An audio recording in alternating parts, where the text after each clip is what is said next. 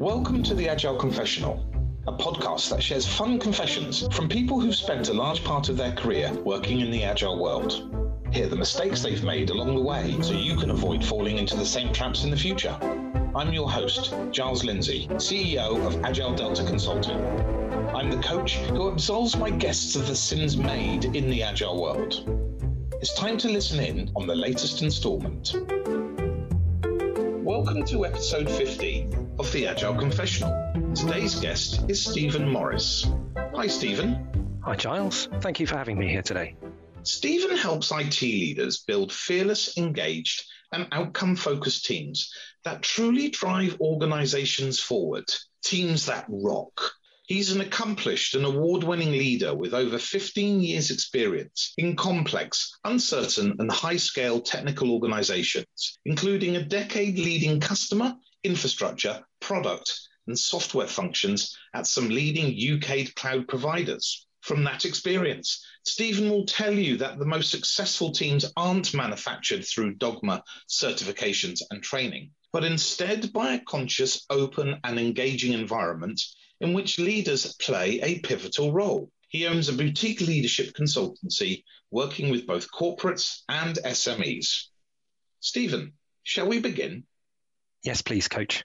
Forgive me, coach, for I have sinned. And what agile sin would you like to confess? It relates a little bit to that introduction about the most successful teams not being manufactured through dogma. I spent a good part of my early career pushing practice, I guess, for the sake of pushing practice on teams, believing that there was a right answer. So whether that was, uh, and broadly this is anything, so whether that started out certainly with things like ITIL, Prince2 for a good amount of time, then I did the practitioner managing successful programs qualification. And then suddenly everybody in my teams were doing that and were following that dogma. Then through to different aspects of Scrum, different aspects of Kanban, through to psychometric tools, kind of you name it. I think I was, in some respects, I guess, I could probably almost admit to experimenting in some respects on those teams. But believing, and this is the main thing really, but by believing that someone out there knew that there was a right format and a right way of doing things for the organization that I was in. And just if we followed that way of working, then we'd be fine. And I held on to that for a long time. It took a while for that bubble to burst. And a sincere apology to all those that have been in organizations with me or been part of my teams when they've undoubtedly been raising their eyebrows and going, now what? During some of those episodes where I was getting very excited about the thing which I thought might be the right thing. So, what did you learn from this? I genuinely, I've really come to the terms with it's all made up. So, whatever it is we're talking about, it's been made up, and probably for the environment that you're working in, it's going to be suboptimal, at least on its own will be suboptimal unless you've got the most extrapolated or the highest level, sorry, abstracted answer, then it's only ever going to be a part of it.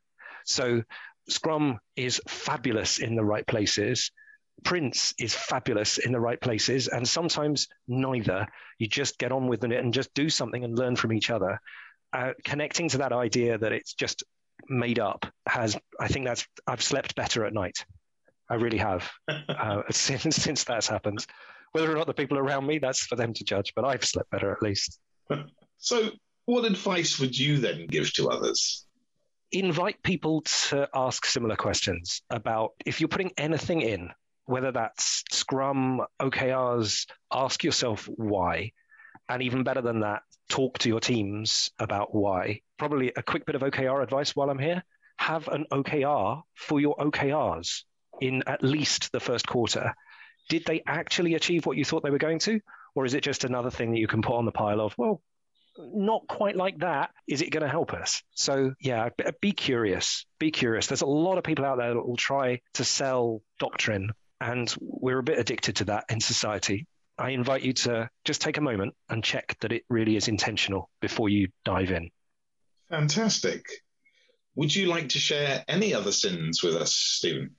I think I can share a related one, actually, which is, and I maybe touched on it a bit earlier. I got some feedback from now a good friend of mine, someone who I worked with for a while, and I asked for some feedback about me as a leader. He said oh, I was difficult to keep up with at times. And that was where I found myself driving ahead to something not necessarily a, an implementation of a methodology, but a program or whatever it might be. And I get really kind of excited. And I remember that the one really clear one was where we were moving to different ways of working, a different organizational structure. And I got so excited by the whole thing that I kind of forgot to check that anybody was there with me. And if you can kind of imagine the metaphor, I was running off down the road and holding what I thought was quite a good conversation. But actually, what I was doing was, and I looked over my shoulder and nobody was there. and yeah, I, am I'm, I'm sorry to all of those people because that would have been probably desperately frustrating as well along the way. So I, I hope I've learned from that in time. What did you learn from this then? I think it's that assumption I made in there. I'll share a quote because I love this, which is George Bernard Shaw quote, which is that the single biggest problem in communication is the illusion that it has taken place. And if you think about change of any kind relating to the huge amount of interconnectedness of all of these different entities within an organization, it's so simple to assume that you've told someone and it's even more simple to assume that that person understands what you've just said anyway add that all together and you can get into the situation that I was in very easily. And not everybody recognizes that they've even done that though, and that perhaps makes it even worse. So, yeah, check in, I would say. Keep checking in. And therefore, again, what advice would you give to others? Find someone that you can reflect with, I suppose is good, perhaps in the organization or outside one thing I used to, if you're talking about vision, for example, or the purpose, whatever, for a particular thing, I like to ask people in their own words to describe why we're doing the thing we're doing. And you get some really interesting results. And actually, uh, be prepared as a leader. You're either going to be apologizing or explaining a lot because you'll be surprised how many people when you talk to they go well i think it's something to do with this isn't it? Which may or may not be in the right context in the right place. And anything you can do to arm and help your team with good context underpins just about everything else. Their ability to make good decisions the ability to uh, prioritize well, i suppose that's a decision. All autonomous behaviors are based on good context. You can't play chess without a board. So for goodness sake give them a board. Fantastic. Stephen thank you very much for sharing so, Stephen, are you ready for your absolution and penance? Yes, please, coach. I, I might have been beating myself up about some of these already, but yes, please, coach. well, Stephen, you'll be happy to hear that I do absolve you of your agile sins and that your penance is 45 minutes of free coaching to the first two people to request and mention the podcast.